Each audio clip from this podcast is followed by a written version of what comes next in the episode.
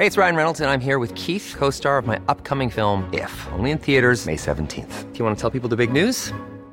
All right, I'll do it. Sign up now and you'll get unlimited for $15 a month in six months of Paramount Plus Essential Plan on us. Mintmobile.com slash switch.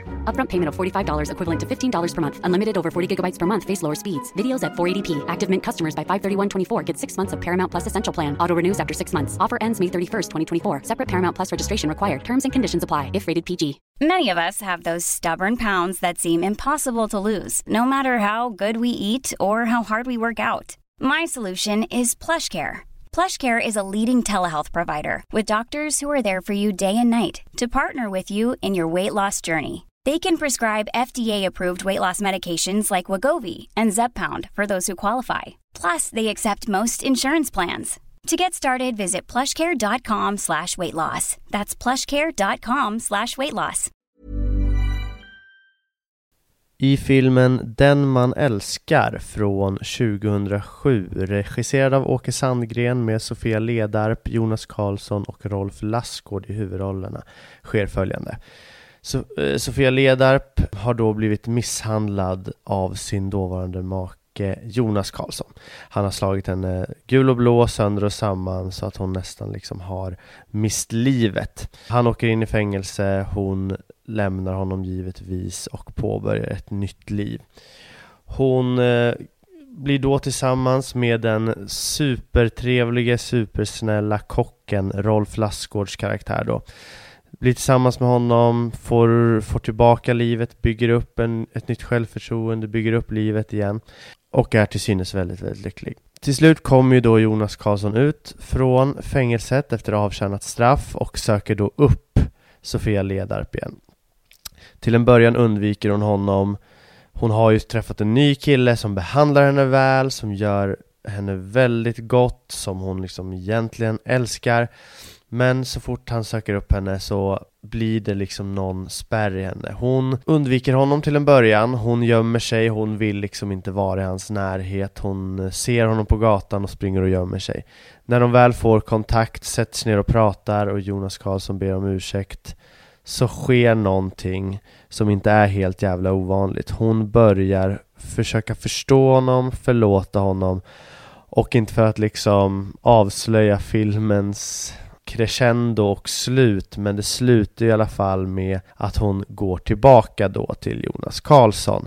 Hon kan inte liksom hon kan inte förmå sig själv att säga nej. Så hon går tillbaka till honom och lämnar då den väldigt goda trevliga, snälla mannen Rolf Lassgård för att gå tillbaka till sin misshandlade ex-pojkvän då. Och idag ska vi prata om just destruktiva förhållanden, eller vi och vi för fan, det är jag som sitter själv här. Men jag tycker den här filmen i alla fall illustrerar det på ett bra sätt. Och nu rullar vi en ny vignett.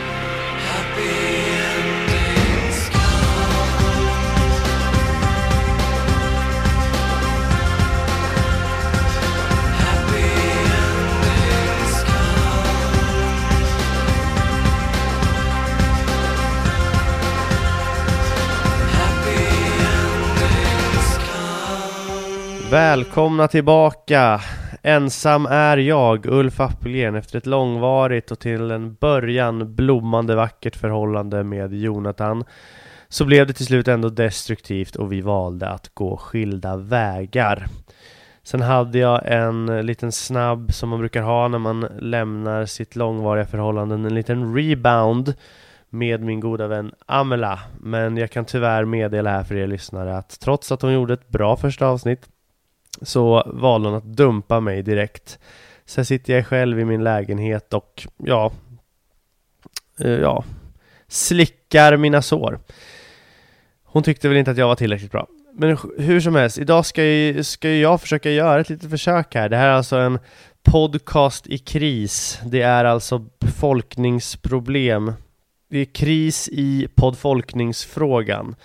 Ska Ulf sköta den här själv? Ska han lägga ner skiten? Ska han försöka hitta någon ny? Ja, vad vet jag? Det här har ställt till problem. Så jag ska babbla här själv idag tänkte jag för att ni lyssnare ska ju ändå få ett litet avsnitt tänker jag. Destruktivt förhållande är det tänkt att handla om idag. Eh, och eh, som ett nytt moment här då i podden kommer det vara att ni kommer få höra nu när jag sitter själv här, att ni får höra en liten egenskriven låt av mig i slutet. Jag är ju också en sångare och gitarrist här, så avsnittet kommer ändå sluta med att ni får höra en låt som jag har skrivit, som jag ändå försöker koppla någorlunda till dagens ämne. Nu är jag själv som sagt på obestämd tid, men jag brinner ju ändå för psykologi och det gör ju ändå att jag vill fortsätta med att nå ut till, med det här alstret till er som lyssnar. Jag tror att det coola tugget, snacket kommer vara borta nu. Jag tror eventuellt också att roligheterna och skratten är borta. Hur ska jag sitta här och skratta för mig själv? Så möjligtvis kommer den här podden bli lite deppigare, men jag tror att det kommer säkert uh, falla vissa i smaken att jag sitter här och är bitter. Och uh, avsnitten kommer ju vara kanske från att ha varit en timme till att jag kommer säkert sitta här i 25 minuter för nu måste jag klippa varenda jävla avsnitt själv och det kommer ju bli tärande. Men jag vill ändå ro det här i hamn och eh, fan ta det här till avsnitt 100 som vi har bestämt det. Men det är som sagt kris i poddfolkningsfrågan men jag kommer jobba på. Jobba på, inte jobba på utan jobba på. Hoppas ni inte ska lämna mig i alla fall. Eh, och känna att ert förhållande till mig har blivit destruktivt. Och eh, fuck veckans spaning. Vi kör direkt tycker jag. Dock en liten infopunkt för eh, en del. Om ni eh, lyssnare där har känt att nej men jag skulle vilja lyssna på avsnitt 1, 2 eller 3 igen så har jag faktiskt tillfälligt tagit bort de avsnitten. Anledningen till det är att där upplever jag och Jonathan när vi spelar in dem att de här avsnitten var ju inte så jäkla bra. Vi var väldigt nya, vi var väldigt o eh, vana och att kvaliteten på de avsnitten håller ganska lågt jämfört med övriga då. Så därför valde jag att ta bort dem, för nya lyssnare tenderar ju att lyssna på de första avsnitten och skulle någon sätta sig och lyssna på det avsnittet skulle de bara Fan, jag ser, det här, det här skiten vill jag inte lyssna på. Och så därför valde jag att ändå ta bort det. Nu känner jag att jag pratar snabbt, men jag tror det kanske kan vara bra för att, eh, att prata snabbt är snabbare än, än att prata sakta. Och dagens ämne då? det, varför vill jag prata om det här? Det bara slog mig helt e-, enkelt att jag ofta tycker mig ha sett människor som har en ängslig personlighet, kanske dåligt självförtroende och självkänsla, som ofta kommer in i vad jag i alla fall har valt att kalla här destruktiva förhållanden. Och då framförallt kanske det jag observerat, det behöver inte vara något statistiskt säkerställt, men att kvinnor oftast som har varit i ett destruktivt förhållande tycks falla in i ett nytt destruktivt förhållande om och om igen. Alltså en person, en personlighet som tenderar att vara i ett destruktivt förhållande oftast är det inte att olyckan sker ensam så att säga, utan det kommer liksom igen och igen, att det blir något slags mönster. Som att man inte lärde sig av att, att det skedde förra gången, utan Eh, man dras tillbaka till det beteendet som en fisk dras till betet om och om igen trots att den liksom sticker sig första gången men kommer undan. Så kommer den dit igen och sticker sig hit och dit. Ja, det är väl så det funkar.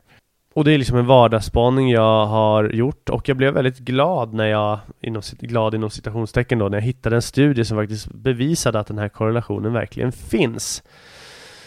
Så det ska vi prata om idag. Eh, den här studien som jag tagit del av då. Eh, bränt barn skyr elden, säger ju ordspråket. Att, ett, att en person, ett barn då som har blivit bränt kommer ju försöka undvika elden för all framtid.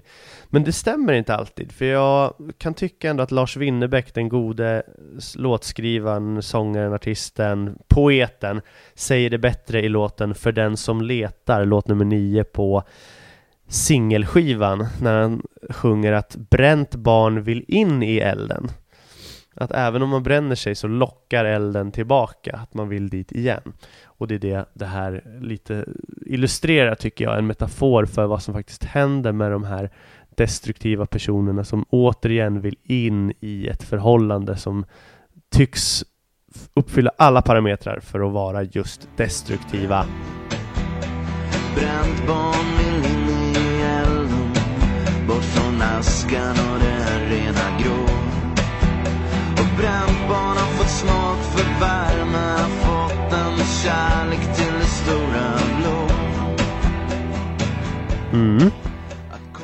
Och jag måste ju bara säga det, för nu kanske jag ska Ulf Appelgren, en kille på 29 år, sitta här och prata om eh, hur kvinnor tenderar att dras in i destruktiva förhållanden. Ja, det kanske det kanske inte är mm, jag har mandat eller liksom auktoritet på det området men jag har ändå utifrån att jag ändå har tyckt mig se det här så många gånger eh, och blivit lite deprimerad över det och sen att jag just sprang på en studie på det här så tänkte jag det här vill jag ändå prata om i podden. Så uh, hoppas ni ändå vill vara med mig här och se liksom vad studien här har visat. Sen ska jag dra lite egna exempel och bli lite naken för er också. Om man ska börja någonstans, om mekanismerna bakom det här återkommande destruktiva beteendet, det är inte helt klart så, men psykologin utgår ju i den här frågan utifrån det här som vi kallar för anknytning. Mycket från barndomen naturligtvis, det är väl allt med psykologi, att, och den anknytningspersonlighet man har och de problem som där kan uppstå. Eh, man har gjort då studier på barn, för det första för att förstå det här med anknytning, att ett, ett barn kan antingen vara stabilt, har man sagt då, och det är ett barn som kan leka med sin förälder och så går föräldern bort och barnet fortsätter leka och som ingenting har hänt och så kommer föräldern tillbaka och det blir ändå glada miner och barnet har klarat sig själv men blir ännu gladare när föräldern kommer tillbaka. Det är en sund, stabil relation, anknytning till sin förälder då ex exempelvis. Sen har vi den avståndstagande som liksom oavsett vad inte är glad över att se sina föräldrar och så när föräldern går så märker den ingenting när den kommer tillbaka, märker den ingenting heller utan det är bara så här, ja nej men eh, det, det, det var väl ingenting det här. Det är till skillnad från den första då inte en god prediktor för att man faktiskt ska funka i framtida förhållanden. Det här att Alltså förhållanden med vänner, med familj, med partners längre fram i livet. Man har sett att de här stabila som är glada när man leker med föräldern, glada när de går och glada igen när de kommer, alltså som håller den här glädjen. De är än mer, de är mer troliga att liksom kunna bilda bra relationer längre fram. Sen finns det då den tredje, tredje anknytningen och det är en ängslig ambivalent kallar man den. Det är alltså barn som kan vara glada när föräldern, kom, när föräldern är där men så går föräldern och då börjar de gråta för att de känner sig övergivna och när föräldern väl kommer tillbaka så känner de sig fortsatt ledsna och sviken och tycker liksom nej men du är en dålig förälder, du svek mig och så vidare. Och det här är ju till viss del liksom sånt som kan ligga utanför ett föräldraskapsförmåga och hur man kan uppfostra och sådär till viss del gener. Men det finns också att föräldrar kan med en viss typ av ge barnet säkerhet och anknytning, odla säkerhet versus osäkerhet i barnet. Och det är av stor betydelse då för hur det här barnet längre fram kommer hantera relationer. Då så går vi in på den här studien som jag tagit del av. Eh, den här studien fokuserar på ängslig ambivalenta personer, alltså den sista gruppen av de här i den här anknytningsteorin som jag liksom då utgick från. De som helt enkelt blir bestörta när föräldern går och känner sig lämnade. När föräldern kommer tillbaka så blir de också helt Nej men fortsatt ledsna för de känner sig svikna liksom. Eh, och när man kollar på ängslig ambivalenta kvinnor så ser man att dessa kvinnor har en förmåga att dra sig just in till så kallade destruktiva förhållanden. Förhållanden som innehåller svartsjuka, hård kontroll, du får inte gå ut och göra det där för då blir jag arg. Kan vara liksom hot om våld, skulle kunna vara våld i vissa fall också, men det har inte den här studien tagit hänsyn till. Det kan även vara att man är totalt obrydd ena stunden och jätteförbannad och brusar upp för någonting litet nästa. Alltså förhållanden där, där relationen är destruktiv. Och framförallt kanske när killen har någon form av problem, känslomässiga problem och liksom inte kan hantera saker på ett eh, normativt vettigt sätt då. Det visar att de kvinnor som har den här ängsliga ambivalenta hållningen faller statistiskt mycket lättare för killar som är så här. Men det är inte det vi ska prata om, vi ska prata om det här repeterande, att en kvinna som har varit i ett destruktivt förhållande inte lär sig utan går till ett nytt destruktivt förhållande och att forskningen i den här studien också visar det.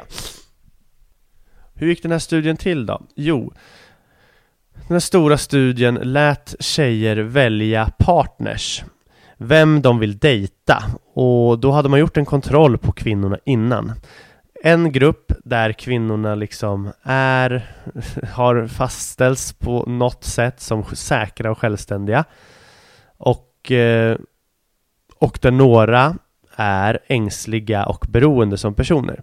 De ängsliga här personerna, det är alltså personer man hade plockat ut då och de hade varit, de hade kontrollerat att de hade varit i destruktiva förhållanden innan den här forskningen.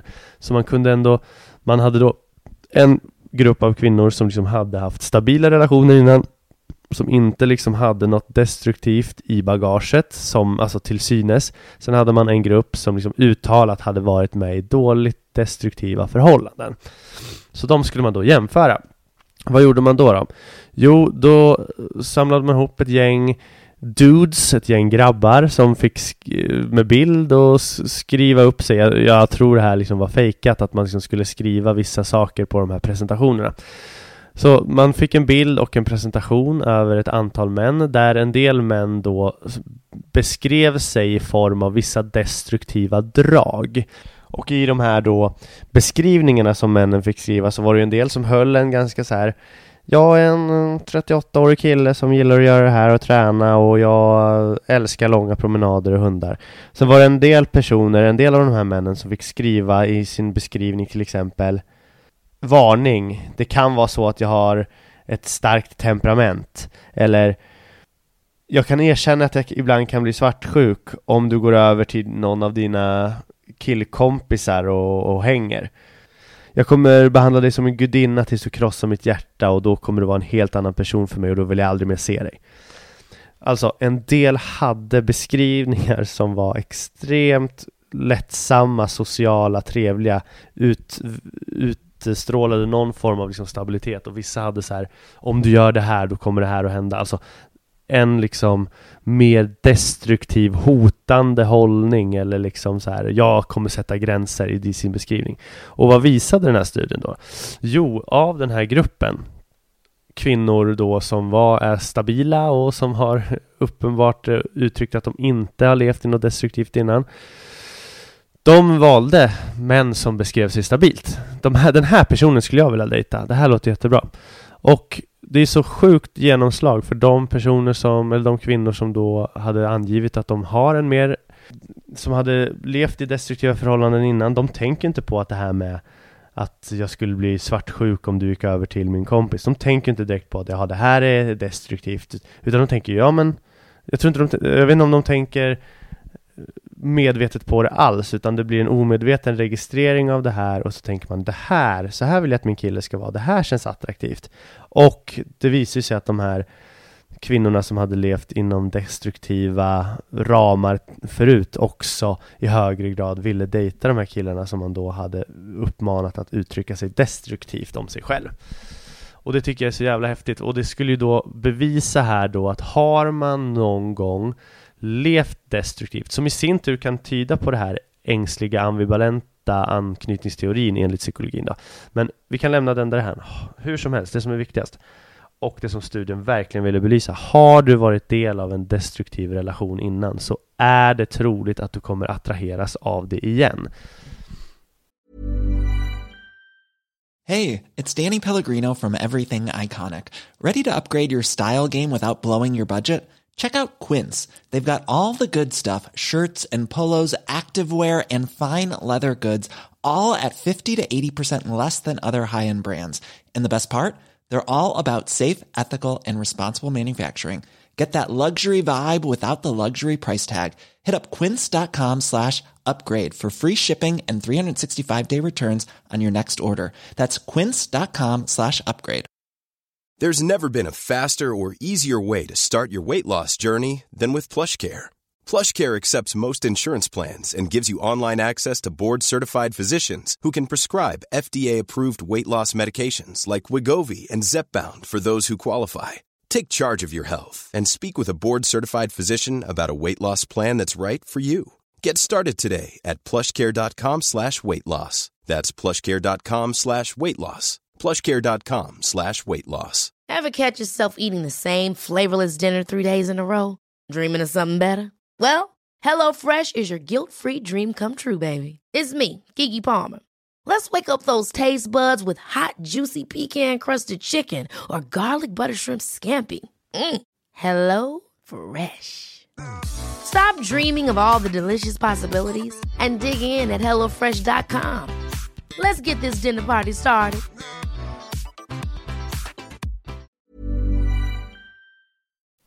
Så det tycker jag så här, det vill jag bara säga, ja, det, det verkar vara så människor funkar och i det här fallen är det ju kvinnor som är i centrum då. Sen ska man absolut inte sitta här och blamea kvinnor för huvudproblemet är ju att killar måste sluta vara losers och vara destruktiva och behandla liksom människor och kvinnor i synnerhet kanske med respekt och sådär. Men det, det som är en viktig poäng här tycker jag som man kan se av den här studien i och med att korrelationen är så pass hög.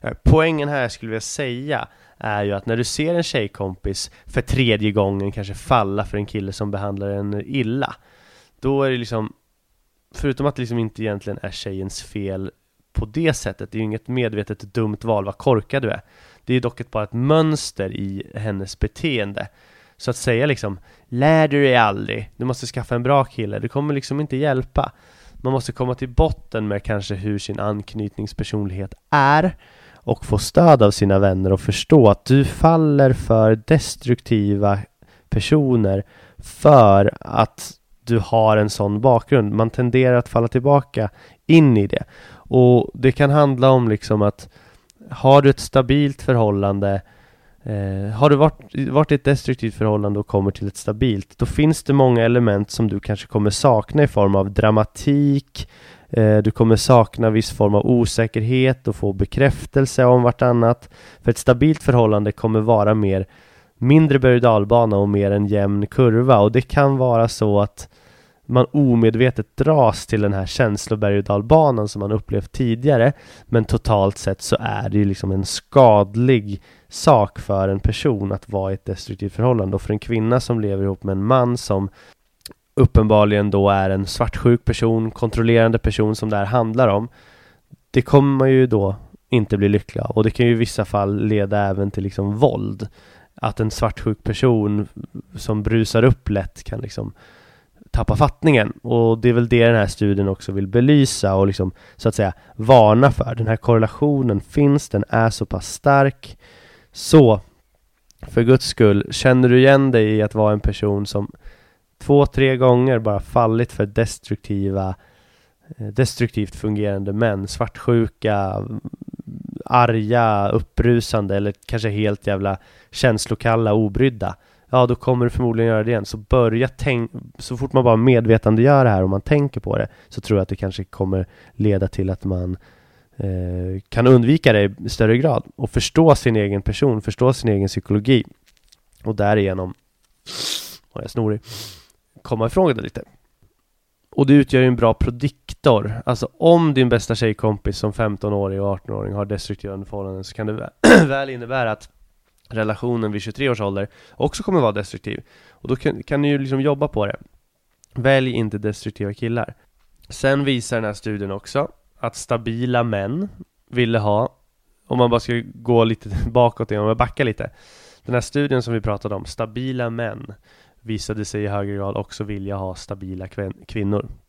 Och eh, destruktiva män, alltså män som är så här svartsjuka, som är lätta att brusa upp eller totalt jävla iskalla känslomässigt.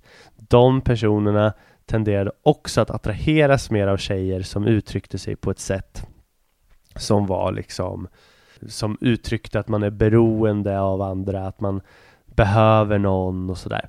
Och det tycker jag också är en ganska men det, tyvärr så pratar de väldigt lite om det i studien, men tycker jag också är en ganska intressant eh, eh ett intressant resultat.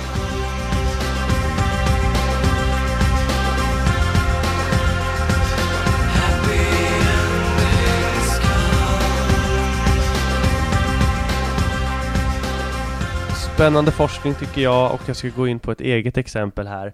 Ehm, jag tänkte bara välja mina tre förhållanden som jag faktiskt har haft. Jag tror faktiskt tyvärr att jag tre gånger av tre har kommit till person, tjejer som, eller att jag har varit tillsammans med personer som har lutat åt det här ängsliga ambivalenta hållet. Ehm, jag har inte själv känt mig som en abusive kille överlag, eh, men det kommer komma fram här att i ett förhållande absolut var jag det. Men vi kan gå igenom dem en och en. Vi har Sandy, Frida och Josefin. Sandy var jag tillsammans med under gymnasiet. Och eh, här ser man det här mönstret kopplat till exempel till första exemplet här, den man älskar. Fortsättningen på den man älskar enligt Bibeln är ju den man älskar agar man och det är därför också den eh, filmen heter så. Hur som helst, tillbaks till Sandy. Hon kom från ett superdestruktivt förhållande. Där hot, svartsjuka, hot om våld, jag vet att det inte var ovanligt. Hon föll ändå för mig. Eh, kanske tecken på att jag är destruktiv, ingen aning. Men ja, hur som helst, vi var tillsammans här och vi hade en väldigt stabil relation. Jag var aldrig svartsjuk, jag var väldigt öppen, jag var väldigt eh, gullig, godhjärtat och det var hon också. Otrohet fanns absolut inte. Det höll ju ungefär ett år, men sen sket det sig. Och min huvudpoäng här är att jag tror liksom att även om det här är min egen empiri som inte har någon forskning bakom sig så är det som att vårt förhållande inte gav den här känslomässiga berg och dalbanan för henne på det sättet. Så jag vet att när hon ska summera sina killar i efterhand, sina pojkvänner, så kommer hon liksom se mig som en stabil, bra kille men inte någon som kanske gav henne en livsavgörande eh, ny approach på livet. Jag tror liksom när hon summerar sitt liv på dödsbädden eventuellt så kommer hon se att killen hon hade innan mig, den som faktiskt var den här destruktiva personen, kommer totalt sett har betytt mer. För det har ju varit en känslomässig berg och som gjort att de kommit varandra jävligt nära och anknutit till varandra. Som jag inte kunde erbjuda på det sättet för att vi hade det stabilt så att säga.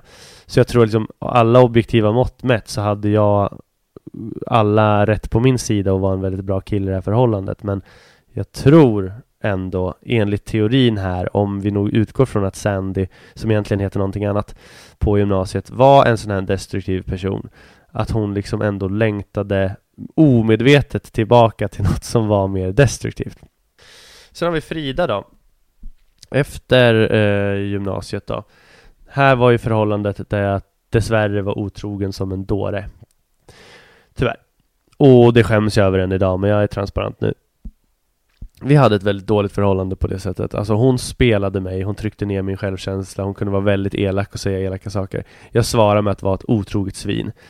Och här var jag väldigt destruktiv och hon var ju liksom Hon hade ju onekligen lockats in i det här förhållandet eh, Och om inte annat så hade vi tillsammans gjort det väldigt destruktivt Inga ursäkter men hon fick mig att må piss och jag var otrogen eh, och här är det självklart för mig, och, det, och det, det är det här som blir paradoxen. Här var ju jag en dålig kille. Här erbjöd jag henne en känslomässig berg och dalbana. Upp och ner, bråk varannan dag. När hon ligger på dödsbädden och summerar sitt liv så tror jag ändå att jag har gjort ett känslomässigt brutalt stort intryck jämfört med andra killar hon haft sen. Som har varit av mer liksom stabil karaktär. Och att hon liksom på något sätt tror jag det spekulerar jag väldigt fritt här, men på något sätt ändå lockas tillbaka omedvetet till destruktiva relationer. Och eftersom hon var en väldigt enormt ängslig ambivalent person med liksom svårt med anknytning överlag, lite så här I hate you but don't leave me, så tror jag ändå att det här förhållandet skapade liksom någonting bestående i både henne och mig med tanke på den känslomässiga berg och dalbanan. Det blir jävligt mycket användande av just det ordet, jag får be om ursäkt för det. Men eh, att eh, i, om vi köper det argumentet att Frida då var en sån här destruktiv person så var jag en person som verkligen, i det här fallet då, gick hennes omedvetna behov av att ha ett destruktivt förhållande till mötes. Och eftersom forskning säger att man har ett omedvetet eh, driv och behov av det här om man är destruktiv, så tror jag att ja, här tror jag att jag ändå gjorde så, sånt pass avtryck att, ja, tyvärr, men att jag kommer ändå skapa ett sår, ett minne för livet för Frida då, som också heter något annat. Och vi går vidare, sist men inte minst då Josefin, hon som vi tidigare har kallat för justitieombudsmannen i, i podden. Hon heter inte heller Josefin egentligen, men här var jag en formidabel pojkvän, men det här var en tjej som kom från ett superdestruktivt förhållande eh, och jag var helt enkelt stabil. Jag aldrig någonting elakt, aldrig kontrollerande, inte otrogen, inte obrydd, inte svartsjuk, aldrig bråkig. Eh, men en ängslig ambivalent vill ju som sagt ha en sån rent omedvetet om vi ska gå efter teorierna då. Så dessvärre för mig då kommer ju inte hon minnas mig på som något stort. Det här kommer ju vara en stabil, tråkig parentes i hennes liv. Och jag, jag minns det för att bara tre veckor efter att vi gjorde slut så skrev hon en dikt på sin blogg eh, som handlade om hennes ex då eh, och, och hur illa han hade betett sig mot henne. Till och med våld nämns i dikten. Och då tänkte jag så här, vad fasen är det här nu då? Eh, och en del av gemensamma vänner frågade mig, du, är det här om dig eller? Jag bara, nej det här är inte om mig. Och då visade det sig, det här var ju liksom inte mig, det här var ju om ett gammalt ex. Och det kändes ändå som ett litet bevis i min egen empiri att ja, här har vi precis gjort slut.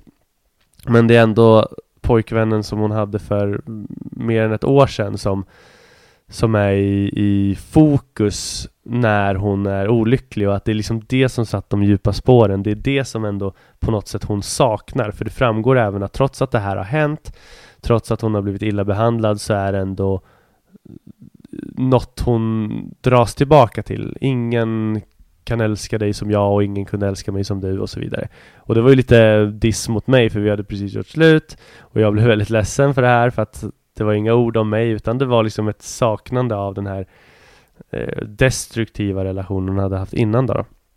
För den ängsliga personen är inte det här stabila säkrande förhållandet något som går till minnenas allé och historien. Eh, det, det, det, det är inte liksom det de helst av allt vill ha enligt de här teorierna. Då. Eh, det, det ska vara den känslomässiga berg och dalbanan. En stabil person, en stabil kvinna då, för nu utgår vi från tjejernas håll då. Om en stabil tjej träffar en destruktiv kille, då kommer hon mer eller mindre och efter ett tag förstå att det här är inte bra och lämna för hon vill ha stabilitet. Det, man säger oftast att opposites attracts men här är det verkligen tvärtom. Stabi, stabi, stabila kommer trivas bra med stabila och vi har ju massa vänner runt om oss, säkert du också lyssnare, som liksom är så jävla stabila och de bråkar inte, de har det bara jävligt bra och de verkar sunda personer liksom. Sen har man andra vänner som verkar bråka hela tiden och verkar liksom aldrig kunna samsas över någonting. Och det är en helt annan personlighetstyp. Så här är det så, man attraheras i det här fallet av den som är lik en själv. Och därför tror jag att är det något förhållande som jag har satt något slags, eftersom alla de här tjejerna upplever jag som ängsliga, ambivalenta och har tidigare kommit från destruktiva bakgrunder så upplever jag att den enda personen som jag faktiskt satt ett djupt avtryck hos är ju den där jag själv var destruktiv. För det var där vi var lika nog att påverka varandra till den fruktansvärt eh, heta grad att vi verkligen anknöt till varandra på det sättet och det var ju Frida då, där jag var destruktiv och otrogen. Då börjar jag närma mig slutet här, jag babblar på här. Förhoppningsvis kan ju medvetanden om det här och forskningen som säger det här göra att man ändå som tjej kommer ur detta destruktiva och börjar tänka efter. Eh, vad, vad är det för killar jag faller för egentligen? Ska jag kanske välja en kille som faktiskt är stabil? Ja, det kanske är lite tråkigare, det kanske är lite eh, mindre berg det kanske är lite mindre bekräftelse varannan dag eftersom vi bråkar de andra dagarna. Men att det skulle liksom kunna vara en, bara man medvetandegör det här tror jag man är en bra bit på vägen. Men likadant, alltså sluta vara destruktiva kontrollerande svin. Jag skulle inte vilja lägga över det här ansvaret på kvinnor. Det är inte det jag menar och det hoppas jag ingen tolkar det som. Utan män har väl större skuld i det här om man säger att de är de kontrollerande svartsjuka svinen då. Och sen ska man säga så för att nyansera, det finns ju tvärtom också osäkra män som dras till elaka kvinnor eller elaka kvinnor som dras till osäkra män. Men, men just eftersom den här forskningsartikeln och studien visar det här så är det den här vinkeln som jag har valt och det är här resultaten är allra starkast då enligt vad jag har fått till mig genom att läsa. Hoppas ni har lärt er något idag och jag fan, det kanske är tråkigt det här, men eh, jag hoppas att ni ändå tycker att ni har lärt er någonting idag och bomba mig gärna med frågor och synpunkter, för nu är jag ensam. Nu har jag tid för att svara på era frågor också. Och eh, det här är ett lite kontroversiellt ämne. Jag hoppas att jag inte trampat någon på tårna och målat ut tjejer som offer eller något sånt där, för det är inte det det handlar om, utan det här är bara att det finns en korrelation mellan destruktivt förhållande i bakgrunden och destruktivt förhållande i framtiden. Så man vill ju bara att det ska bli, bli eh, att det ska få, att det ska sluta, att det inte ska vara så här. Därför har jag valt att ta upp det här. Och eftersom jag då själv kan känna mig skyldig en gång här som en väldigt destruktiv kille när jag var tillsammans med Frida efter gymnasiet här. När jag var otrogen och hon var en elak jävel mot mig också ibland. Eh, ursäktar inte otroheterna, det är framförallt jag som ska bära hundhuvudet. Men när vi höll på att dejta så hade ju vi verkligen en dejt Alltså dejtatmosfären oss emellan var ju nämligen som så att Vi spelade varandra Vi var extremt jävla eh, kalla mot varandra och ville typ inte vara den som ville ha den andra mer utan man var lite spelade jävligt svår för varandra. Så vi gick in i det här med att spela mot varandra.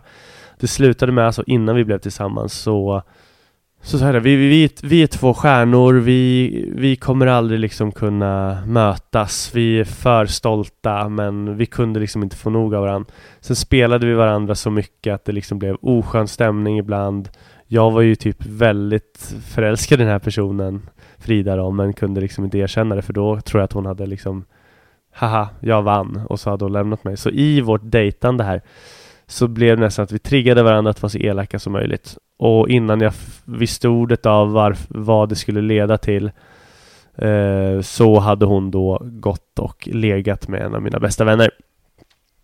Och då skrev jag den här låten som då heter Fåfäng längtan, Stjärnornas sång som handlar om mig och Frida och hur vi aldrig kunde sluta vara stolta utan var tvungna att vara så jävla coola inför varandra och det slutade med liksom att hon gick och hade sex med min en av mina bästa vänner som gjorde mig väldigt sårad. Men eh, halva skulden var min för att jag aldrig sa hur mycket jag tyckte om henne. Sen ledde ju det här till att vi kanske ett halvår senare ändå blev tillsammans för vi förstod väl att vi ville ha varandra. Men vi gick in i det här förhållandet med en jävligt dålig opolitlig start kan man väl säga. Och det var väl därför också en del anledning till att det blev som det blev längre fram. Och att eh, det här kan räknas som mitt framförallt mest destruktiva förhållande. Men det här var en tjej som jag verkligen älskade ett tag och den här låten skrev jag till henne när jag var som mest ledsen över att hon faktiskt hade gått hem med eh, min kompis då. Eh, så svårt att tycka synd om mig med tanke på att jag var otrogen sen. Men när jag skrev den här låten, då satt jag på kammaren och var riktigt ledsen och eh, vill bara fortfarande säga att det här är ju eh, kärleken i mitt liv tror jag. Den som har påverkat mig mest känslomässigt och format mig mest. Så uh, här kommer uh, Fåfäng längtan, Stjärnornas sång till Frida. Som egentligen heter någonting annat. Och tack för idag! Amatörpsykologernas topp 100 heter vi eh, och vi finns på Facebook, eller vi, det är jag, what the fuck. Amatörpsykologernas topp 100 på Facebook, Amatörpsykologerna på Instagram. Följ oss, fråga mig gärna saker, nu behöver jag sällskap. Jag lovar att det inte ska bli ett destruktivt förhållande mellan dig och mig om du hör av dig. Här kommer Fåfäng längtan, Stjärnornas sång. Hejdå!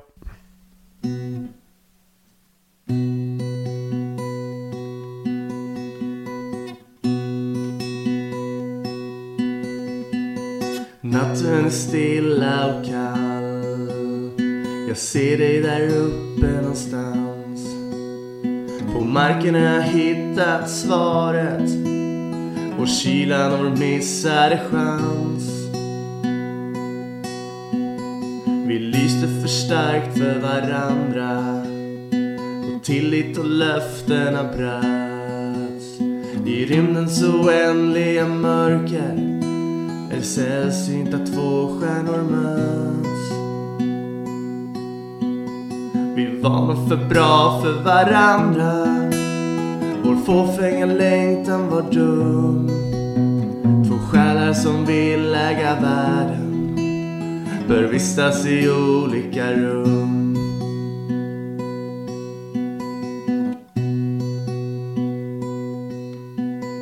Det skulle aldrig ha funkat lögner, makt och begär. Var det som styrde vårt möte Då var det dömt att sluta så här. Jag vet att vi gjorde fel Och du försvann med min vän. Jag blundar för dig om natten Jag vill inte se dig kan jag nog bekänna Att efter det svek som du höll Det gjorde ont i mitt inre. En stjärna på himlen den föll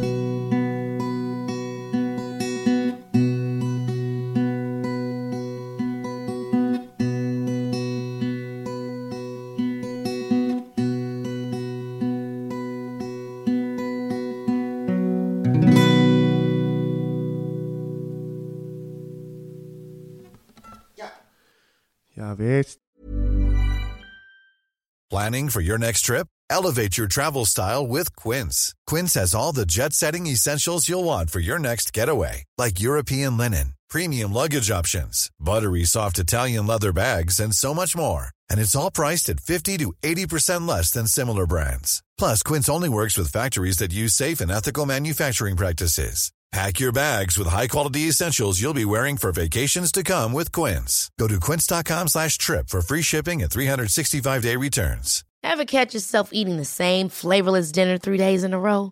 Dreaming of something better? Well, HelloFresh is your guilt-free dream come true, baby. It's me, Kiki Palmer. Let's wake up those taste buds with hot, juicy pecan-crusted chicken or garlic butter shrimp scampi. Mm. Hello Fresh. Stop dreaming of all the delicious possibilities and dig in at HelloFresh.com. Let's get this dinner party started.